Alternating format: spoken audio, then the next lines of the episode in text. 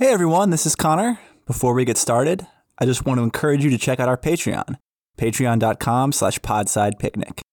If you become a patron, you'll get access to multiple exclusive episodes every month. And you can also join our patrons only Discord chat, where Pete and I talk informally with the Podside Picnic community.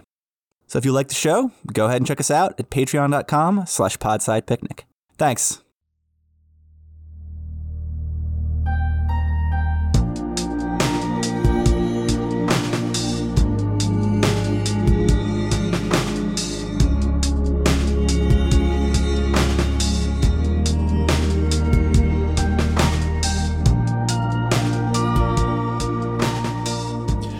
Welcome back to Podside, everyone. This is Carlo, and today it's just me and Kurt. Hello, Kurt. Hello, Carlo. And are you ready to salute your Fey Masters today? I am. I'm uh, here. I come to save the Fey. There you go.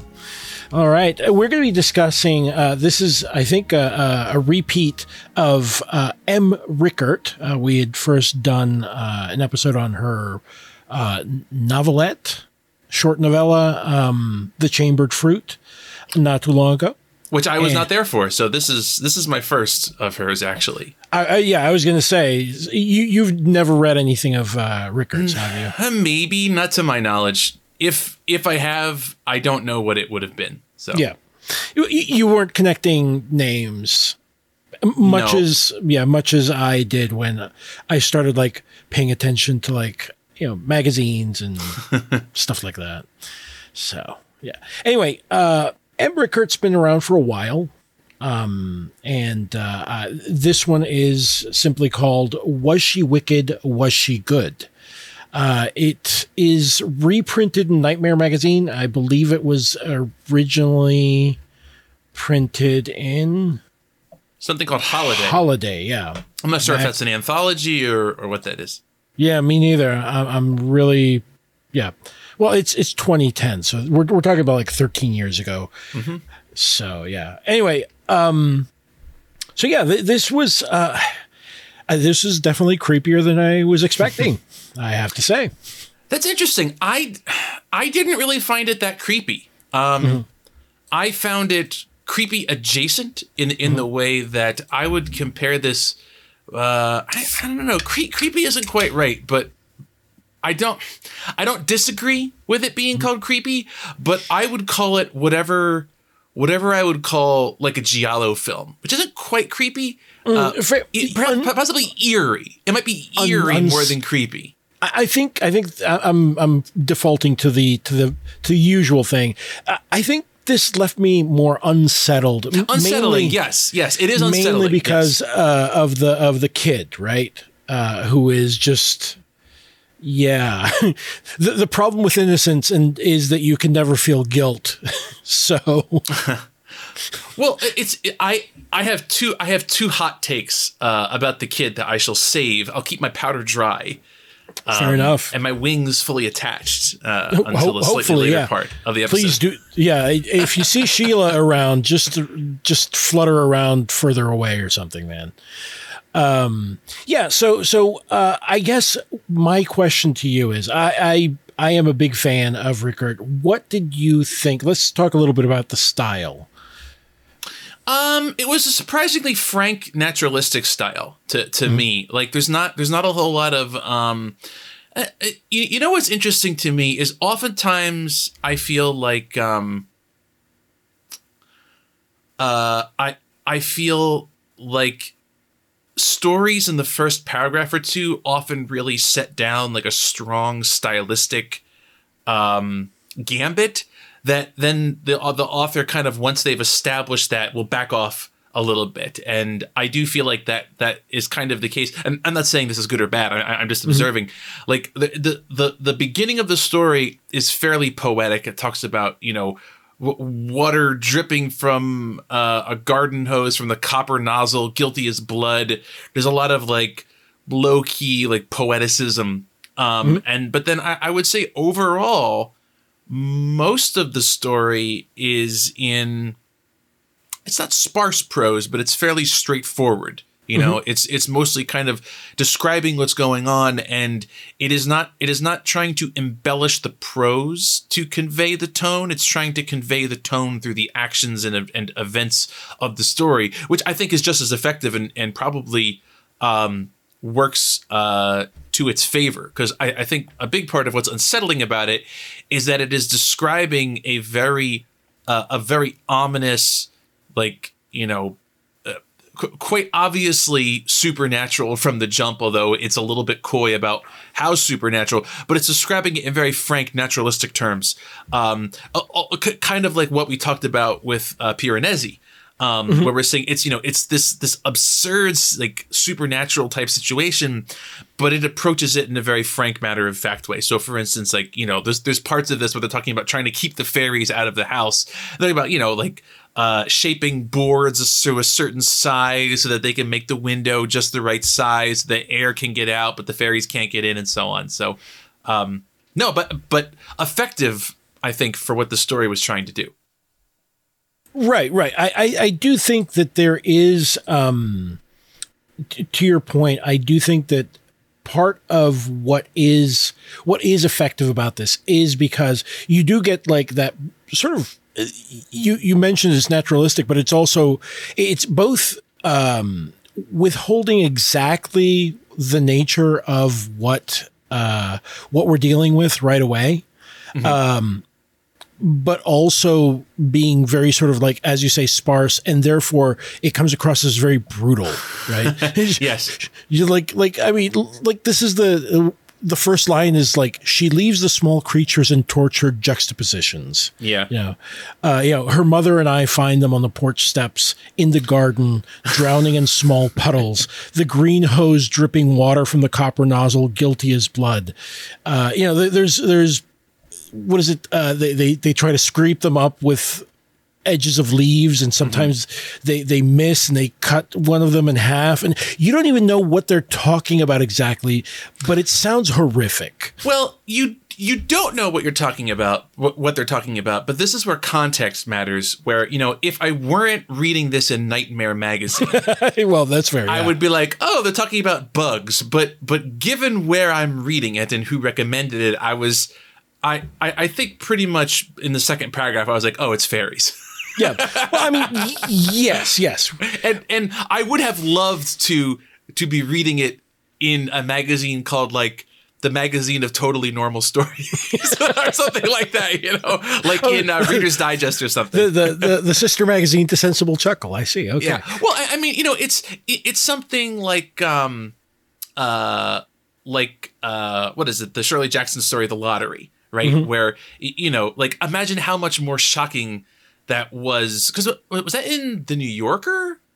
I believe yes, I believe it came out in the New Yorker. Uh, imagine imagine how much more shocking that story was reading it in the New Yorker and not being like, well, here's Shirley Jackson, mistress of horror and unease, you know, with her famous story, The Lottery. You know, it's it would be very much like uh, you know, like sitting down to watch The Empire Strikes Back being like, "Huh, wonder what's up with this Darth Vader fella." here's here's Shirley Jackson's uh, classic tale, The Lottery. Yeah, in bleeding in Bleeding Stone magazine. You know, yeah.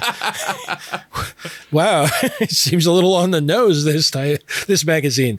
Uh, but yeah, yeah, I, I understand. I um, I did uh, have to. I, I do have to say that I am the the the stories I've read of Rickert's are she often takes this sort of roundabout way and um, doesn't come straight out and tell you exactly you know what what she's doing um, and yeah i think that that was what i was doing here uh, speaking of uh, your your um, your strategy, Kurt, of uh, you know what is it? Uh, eyes open, uh, head empty, eyes wide, mind empty. Yes. yes. Uh, I, I, just I I pretended not to see that it was Nightmare magazine and just yeah, sort same, of like same, sat there. Yeah. Um, but yeah, yeah no, I, to, you're you're right. I, I think it's it's one of those things where you're you know like you you try to juxt hold them in superposition without yes. one affecting the other, and you go, okay, okay, I know it's about Nightmare Magazine, but let me let me just engage it. And I think that that's the thing that that is really um, really works about that first, you know, first paragraph or so, uh, is just the this idea of like these people's lives are just completely you know surrounded by horror horrifying deaths on small scales. Yeah.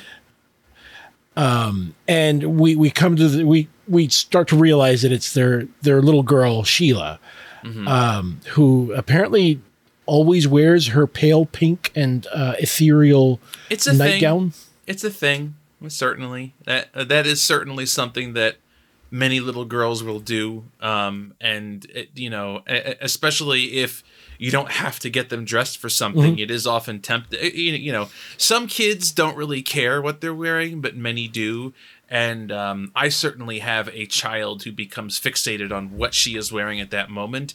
And there have definitely been times where I'm like, is what she is wearing close enough to regular clothes that I can send her to school and not have the fight about, no, I need you to, you can't wear the uh the the Elsa and and Anna pajamas um to to daycare unfortunately. You need to put on actual clothes so so certainly some verisimilitude there. Fair enough fair enough. Um so what did you think i mean you you you point that out and, and i think that um to me at least i think that rickert is really apt at sort of capturing that same sort of wide-eyed innocence and also like some of the uncanniness that children can bring to to the table. Yes. Well, yeah, so that's that's my first um take is I think that there's an inclination or there would there, there could be an inclination to read this story as if it is about a child who who is a like like a budding like psychopath or something, you know, or like or like a future serial killer. Mm-hmm. Um but uh, I, I will say that eh, by six, I think Sheila is said to be six at, at, at one point in the story. It, it's a little bit late for that kind of behavior in my experience, but when they're like three and four, they mm-hmm. certainly don't always like kids don't always grasp that things that aren't people like you know are you know alive. like like alive have the same existence. Yeah yeah so, so, like my my first hot hot take is I, I think that sheila for the most part is a pretty straightforward just like young kid. Yeah. And um like you know certainly i i have never i have never had to contest with uh my kids pulling the wings off of off of fairies or or indeed anything um but I don't think it's totally outside of the realm of possibilities if if there were indeed you know fairies all over the place that that that is that that is possibly something that could happen because like some kids do love you know stomping on bugs and they don't yep. really care you know and you can explain to them uh, that no like we don't you know we, we don't we don't kill things um, I, have certainly had this conversation, you know, like no, it, like even if it's like like a spider, you know, or or like a fly, we don't we don't kill things for no reason. Um, and if we do, if we have to, it's you know it's a sad thing. Um, but it is a conversation that you must be prepared to have dozens and dozens of times before it sinks in potentially, and sometimes not. But yeah. Well, I, I do think that um, in in defense of in defense of Sheila, yeah, defense of Sheila being sort of a late bloomer, as you say. Um, there is a apparently there's been uh, another incident in the past, not too long ago. I think it's they mentioned like two or three, three years. years. ago. Three, yes, three years. Yeah. Um. So so maybe part of that whatever happened then has caused you know sort of Sheila to be somewhat delayed, right, in her development. Possibly, uh, yeah. Um. And and I mean, I, I do think that there's something happening in the background. I don't know that it's a. Uh, I I think Rickert leaves it to our imaginations. Yeah. Well, that that's what's very that, that's exactly what's well realized is that it, it is almost a definitional experience of dealing with kids that there's always something going on in the background and you're never quite sure what, what it is because mm-hmm. kids kids both over and sometimes undershare you know like like it doesn't always occur to kids to be like oh i should tell somebody about this thought that i've had they might have been thinking about something for years and suddenly they mention it once. Um, and there is a kind of like inscrutability to mm-hmm. Sheila's character in the story that that I think both works in terms of keeping her a bit mysterious about what's going on, and it is also just you know fairly accurate. You know, kids like kids at that age are unlikely to, to sit down and be like, you know, I'm dealing with some unresolved trauma. what you mean? It, it's not like in the Netflix shows. Come on, man. um, I, I I did love that the the few instances of like her her lashing out or just not punctuated at all. Like he's like, you can't go outside. Why not? Why not? Why not? Why not? And you're yes. like, oh, fuck. Yeah, and I'm that, annoyed just reading that. that's that's very true to life. Like when when kids, some kids will just go into a tantrum, and it's not like they don't work themselves into it like a person does, you know, like, uh, uh, like to sort of justify, rev themselves up to justify why they're feeling the way they're feeling. Right? Exactly. They they they fucking just slam the shifter directly into third, and they're like, "All right, let's do this." I'm just I'm just like literally it could be like i want toast for breakfast and you go I, you know we don't have any bread but i uh, instant just fucking instant. So I've, you know, yeah I've, certainly happens. I, have seen i've seen it happen myself where it's like i don't want to go over there. Okay that's fine we're not going to go over there. But i said i didn't want to yeah, go. Yes exactly. You're like what what is happening? I i did also like the part there's, there's a part in the story where um the father is kind of like battling wits uh, with her, and um, yeah, yeah, he, he, kind of like calls her out or like flips her logic back around her, her, and she just kind of like stops talking and, and get, like acts confused, and that that is definitely something. Um, that is definitely something that happened just the other day. So we just got back from eh, like an overnight trip, but like a short one. And uh, yesterday, when we were packing, I asked one of my kids, I won't say which one, um, which of her stuffed animals she would like to bring. And she said, I don't want any of them. And I was like, You sure? Because I think you're going to change your mind. No, I don't want any of them. And she actually, uh, so I, I, I picked her two favorite ones and I just packed them. And she saw me packing them. She said, I said I didn't want any of them. And I said, okay. And I still packed them. And then, of course, when we got to the hotel, she starts having a meltdown about not having her animals. And I said, Don't you remember when you told me, I asked you, do you, do you want to bring these? And you said, no, I don't want any. And I could tell that she remembered because she stopped and looked at me and was just like very confused. like, like I did say that. so I, again, great verisimilitude. I, have I've criticized badly written children in stories in the past, um, and I, I, would say this is a very well or, or accurately written child. Yeah, in in the scene, I, I, I found it because it is it is rather funny, right? Uh, he's he's basically like uh, we we can get to that part in a minute, but he's basically trying to do something at, at, the window, and she comes up behind him and says, "What are you doing? Go back to bed, Sheila. I'm fixing something. I'm thirsty. Go back to bed. I'll bring you a glass of water as soon as I'm finished." She looks at the open window. Mommy's going to be mad. Yes, she is. If she calls and finds out that you're still awake, she's going to be very angry at you. Yeah. Sheila's face contorts. I have confused her, taking advantage of her logic skills, rooted as they are in her six year old mind. Go on now. there's there's also um, something else that, that that section you just read captures very well is is like at, at times it is a little bit too easy to to to own a child a bit a bit too hard. like sometimes like like every so often like, you know, a, a parent who is close to the end of their rope, their child will say something and you'll say something that's like a clever adult clapback and they'll they'll kind of recognize that they just got owned but they won't quite understand it and you realize that like you just like unloaded with a machine gun at like a cardboard box and you're like, "Oh, whoops." Like I may I, I, I, I maybe overcalibrated my response here a little bit. Just this you, you, didn't hit her back with a pickleball. Yeah, exactly. You, yeah. you, you did the you did the meme of the headshot. You know, yeah. it's like, God damn, dude. anyway, oh Yeah, that I, I, love that. Also, like the next line is her eyes narrow as she glances from me to the window and back again. Yeah. like you say, she, she knows that there's something going on, and she knows that she's been owned, but also she knows that. Well, she she's also coming to grips with the the fact that she's the six year old, and Dad is going to get mad at her. Yeah, or or he's already mad, or she's not sure what will happen. That's another mm-hmm. thing. Is you, you mm-hmm. know, like I distinctly remember.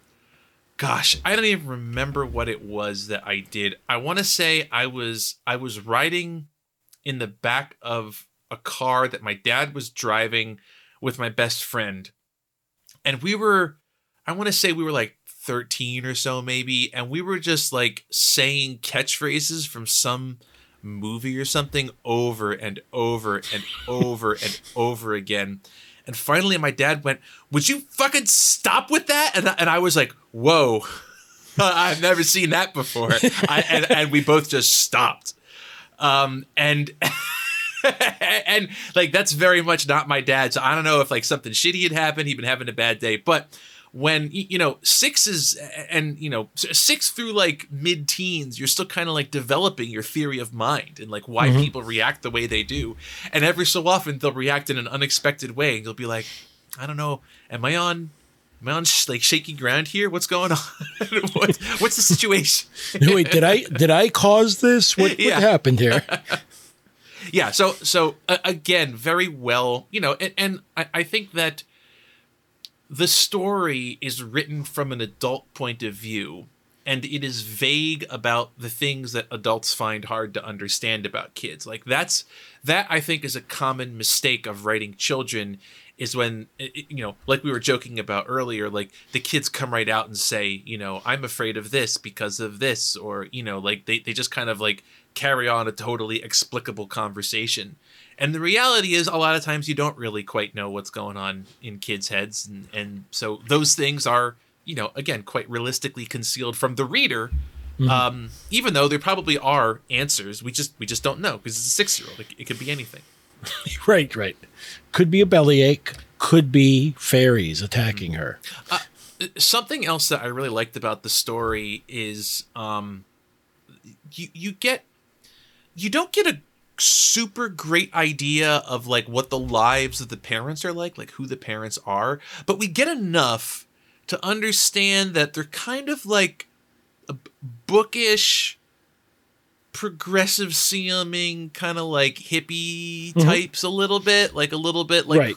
crunchy granola like they have a meditation room i think yoga is mentioned at, at some point well the uh, and the the the wife uh, is basically makes makes jewelry. Yes, she makes jewelry. The and the he husband, has a and he has uh, a book. Uh, yeah, he's writing some kind of like highfalutin pop psychology, pop philosophy book or something. I think it's like, like battling battling mystery in an age when we're battling the sense of self or something. Yeah, like exactly. Yeah, it's like, uh, and, and what's what's interesting about it though is that like those aren't the sort of people you would imagine to be in in this story right? And mm-hmm. and they are forced outside of their personal comfort zone by the nature of their child, which is absolutely something that happens, right? You know, so like we always Im- like how would you imagine the child of kind of like hippy dippy crunchy granola kids to be? Probably you know also low key hippy dippy, but they might not be. They might be a fucking terror,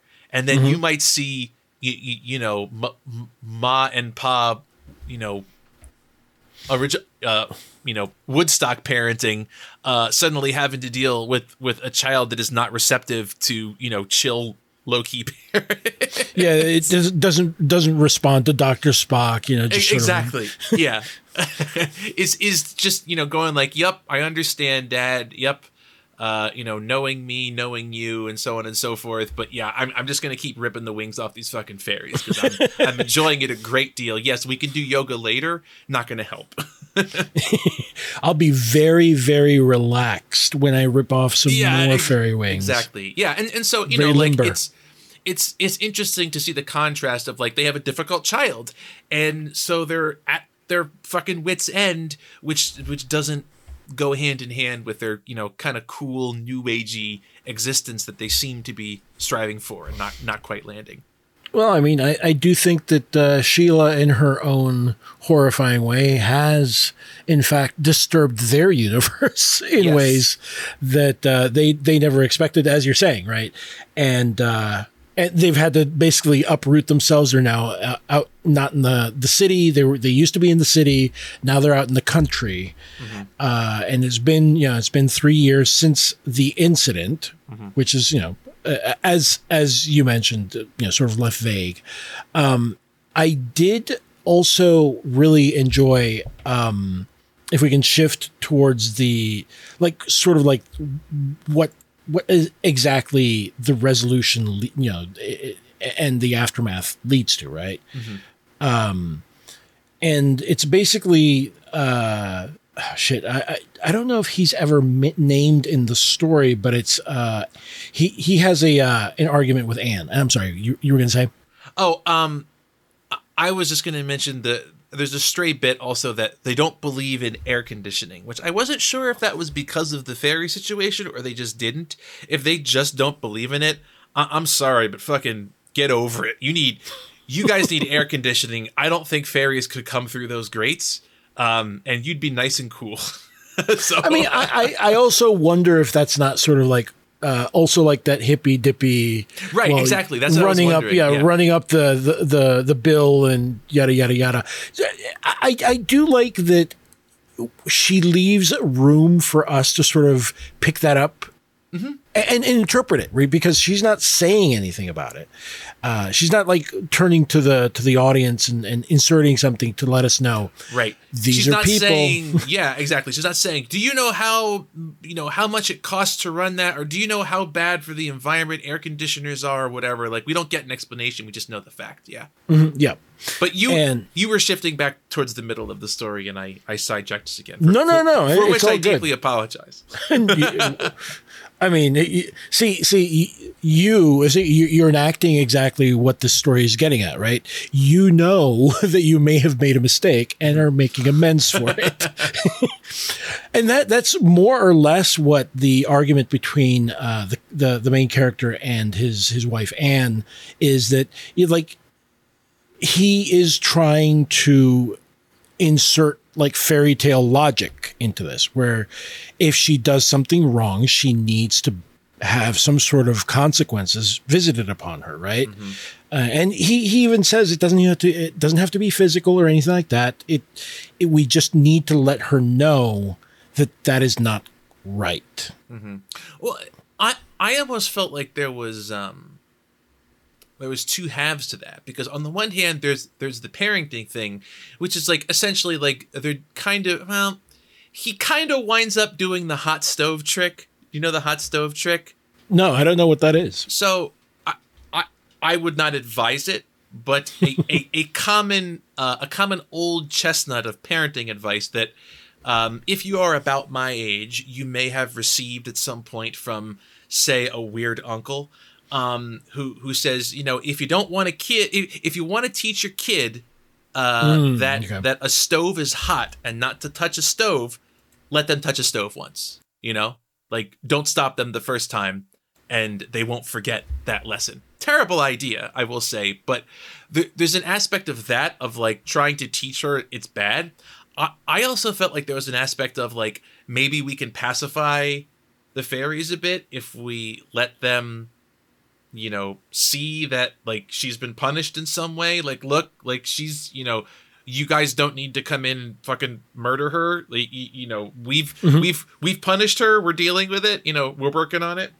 Um, Right. and and it, it it works in both directions because you you th- that that conversation is like exactly how parents wind up having to approach these things of like well like like the, the kid isn't getting it.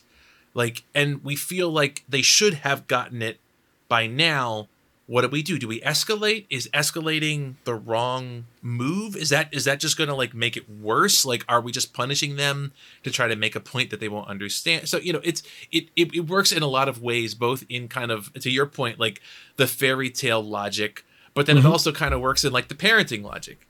Right, right. I mean, and, and that's the thing about this story is that I, I do think that the the metaphor and is so closely uh, stitched up with the sort of the realist aspect of it that it really I think it it it works. It really does a lot of work.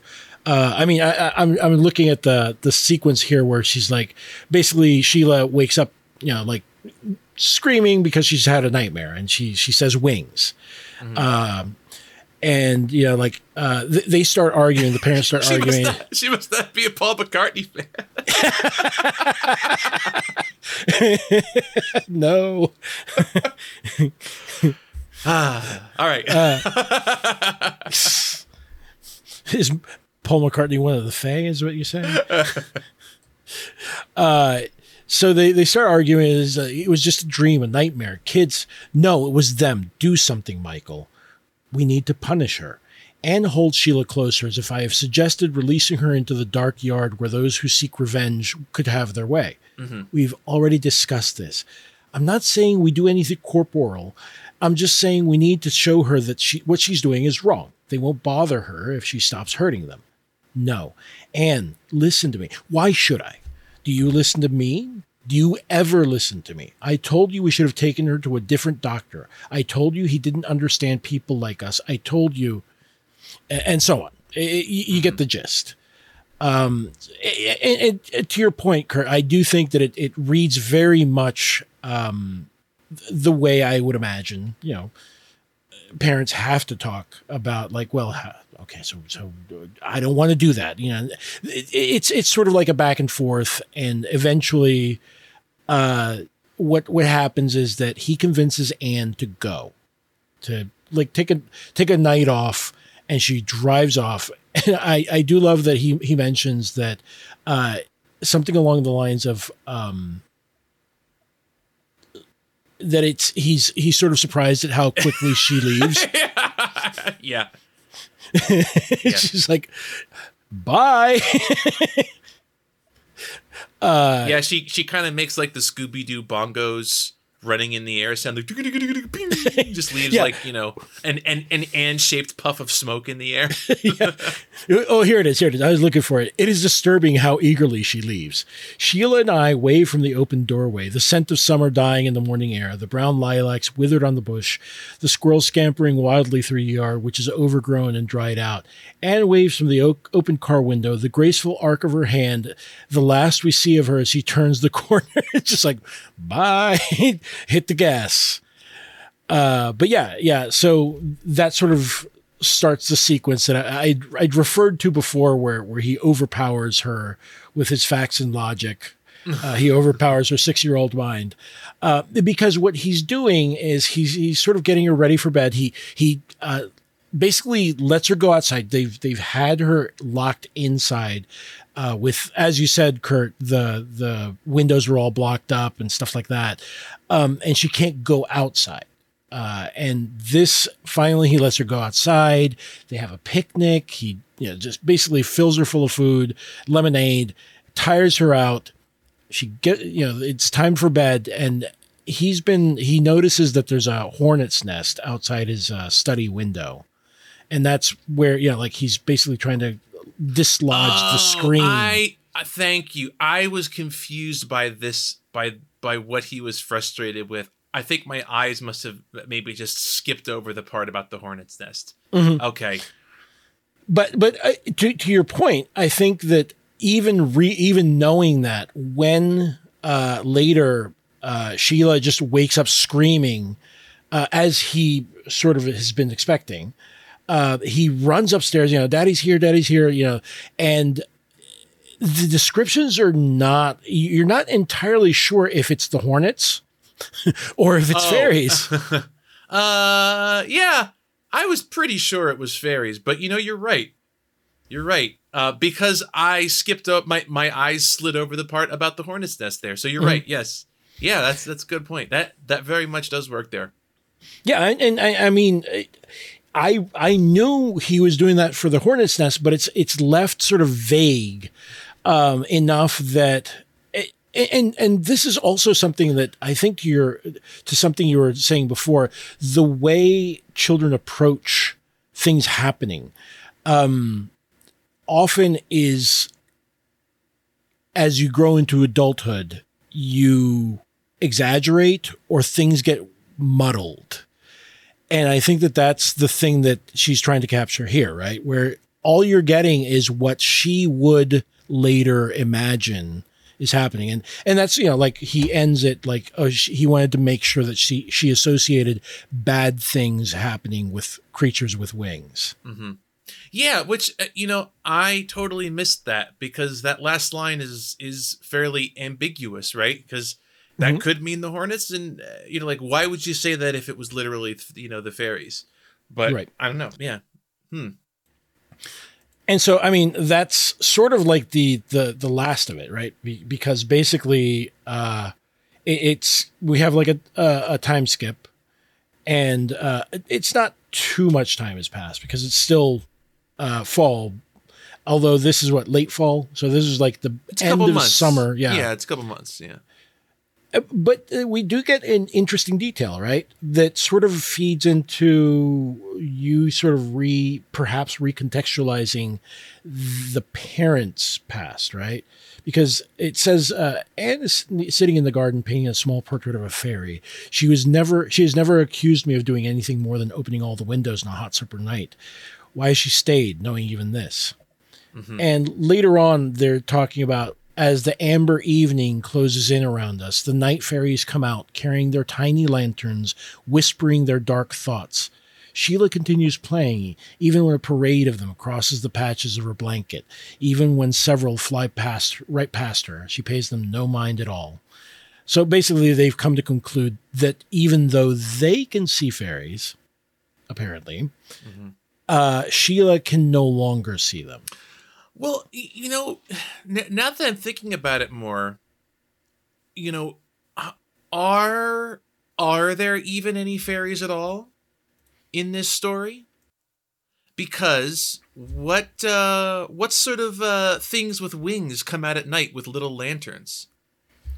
Um, could be uh, lightning, lightning bugs, bugs, right? Lightning bugs, yeah, or or as they say in other parts of the country, fireflies. Fireflies um, as well. And and, and so it, you know the the ambigu- there's an, there's an ambiguity about the nature of the fairies the entire time. And now that I think about it in a different way, I could almost read this as like so.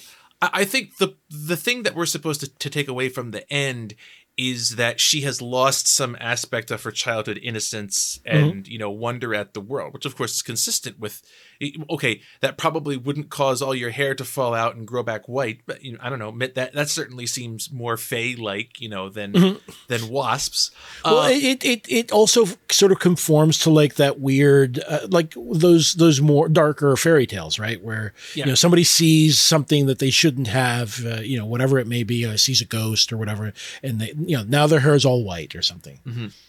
But uh, but like it work that that last section works however you read it you know mm-hmm. because she could literally not be seeing the fairies anymore because she has lost her her innocence and there you know i i think there's there's a fairly well established like folklore idea that you know children sometimes see things differently or they may perceive that you know there's there's like the you know the idea of like the spooky child shows up all the time, like in weird fiction.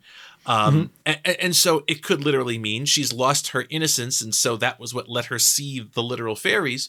Or it could mean that she's lost her innocence in a more practical way, and she's no longer fascinated by bugs.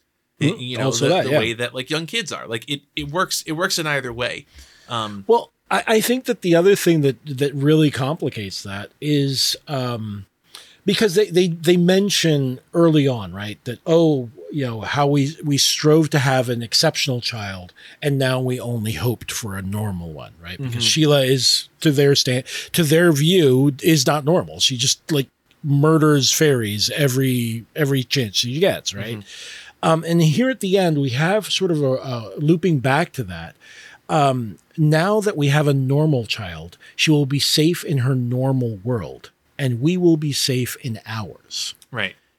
And so that can be read as okay, is Sheila like some sort of weird changeling? What the hell's happening here? Mm-hmm. Well, I oh no. So I mean, I I took that you know metaphorically. They live mm-hmm. in a world where fairies exist and are real, and you know if you piss them off, they will come and fucking try to murder you you know, at, at, night. And she lives in a world where she can't see fairies. There are no fairies. It's the regular world. Um, I wasn't thinking about it in terms of, of like, you know, they're literally from from different worlds. More like they, you know, live figuratively and uh, mm-hmm. you know also kind of practically in you know d- different worlds. They somehow have maintained that you know that kind of slight supernatural edge to them. They they are fey touched in some mm-hmm. way. You know, they're kind of like s- spooky parents and now she's you know she, she's a kid. She's she's just a kid. They she, they she, live in in. Oh my god, worlds. they they did they they normified her. They normified. Well, no, and, and you know that's the funny thing.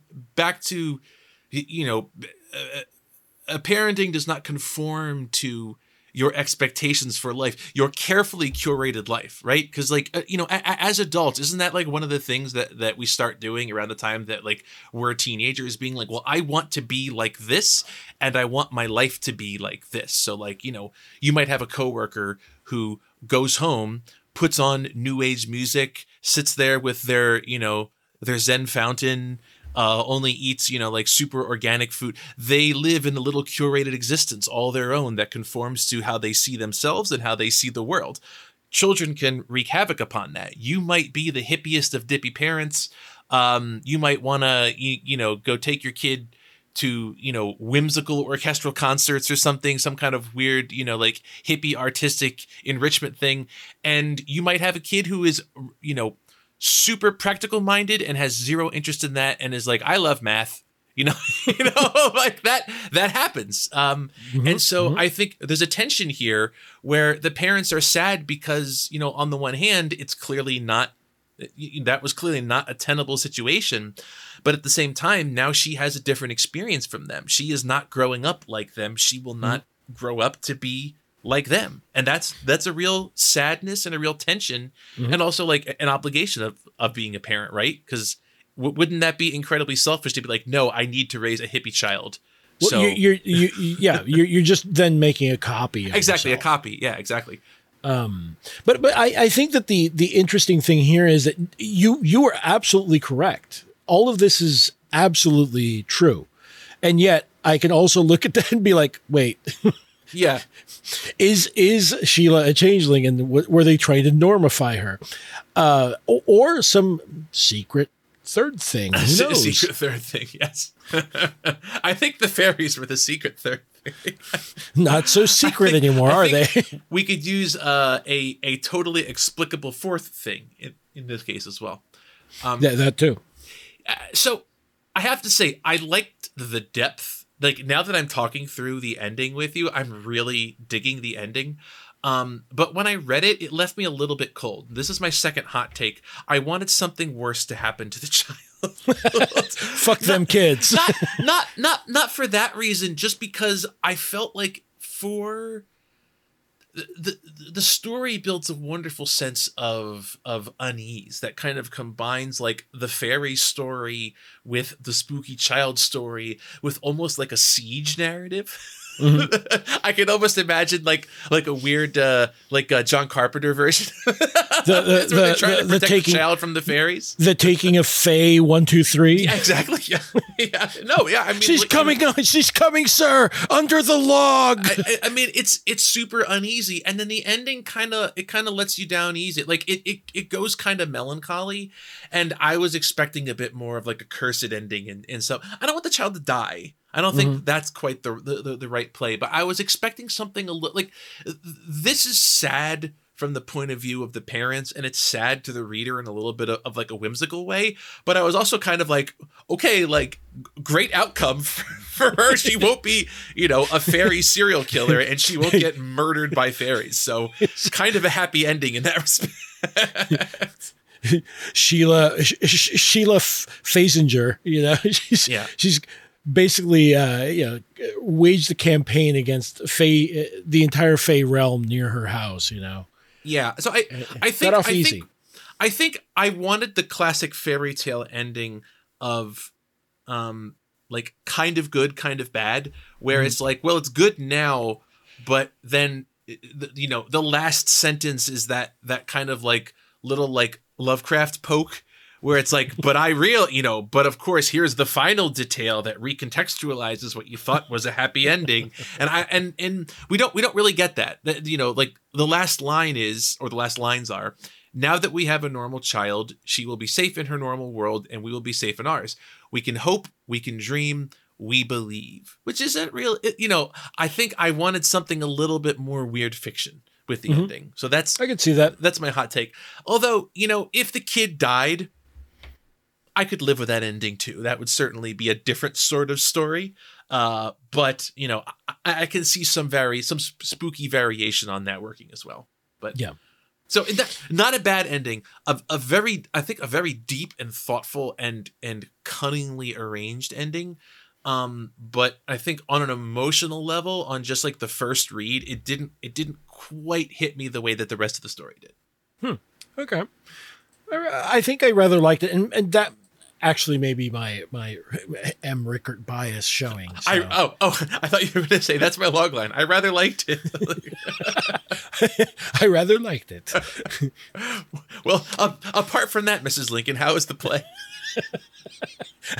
no, I could just imagine. I rather liked it, even though the prose was shit. Yeah.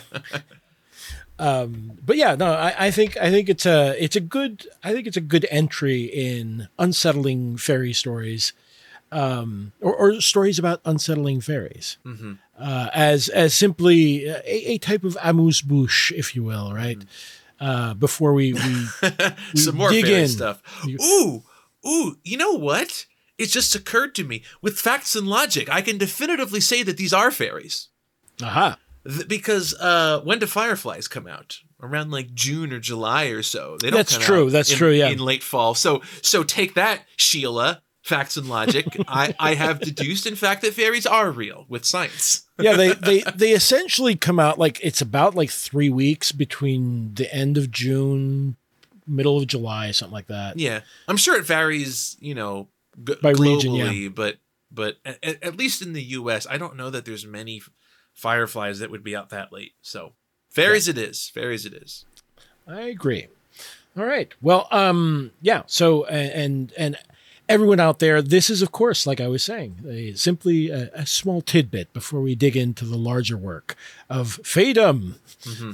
You know what would be interesting? This is this is a last little little little thought, and I could have done this in our our kind of like after talk, um, where we talk, uh, you know, hot goss and behind the scenes drama. Not, not so much in, in truth. It's it's mostly like I'm gonna go play this this video game. Dude, um, I had this great beer, man. Um, yeah. It, it, whoops. It would be interesting to read that um that uh, Tolkien um essay uh what's it called like like like on, on fairy on stories fairy, tar- fairy stories or something yeah i would I, have you know i've never read it um i've i've quoted it and I, like i've looked mm. things up in it I, and i've read like the first part of it but i don't think i've ever read the whole thing either that would be an interesting you know what uh, i let's put it on the docket all right I, I think that that that falls within our uh, purview i mean it it's it's the old Oxford Don himself. That's right. Fairy, st- fairy stories. Looming looming over our shoulder, going, "Aren't you interested in philology, good boy?" Come to my party. I'll dress up like a Celt and scare you. That's what I forgot about that. or a Saxon. I'm sorry, not a, a Saxon. Just imagining him like scaring the crap out of his his, his guests coming up the path. Oh man, what a guy! All right. Well, anyway, uh, Kurt, thanks for joining me with this. Uh, this this was I I was expecting good stuff. Uh, you know, uh, M. Rickert did not disappoint, um, and I think that um, yeah, this is a good entry. Yeah, a, a, uh, you know, good good story. I enjoyed it. Uh, I'm and you know, good good first M. Rickert story. I, I would say. Uh, she comes in as my second favorite Rickert uh, after Rickert from Berserk um, who, I, who who I also quite like. For a minute there, I, I transposed Rickert with Riddick, and I was like, "Is he going to make a Riddick joke again?" All right. Anyway, uh, everyone out there, thanks for listening in, uh, and we'll catch you next time here on Podside.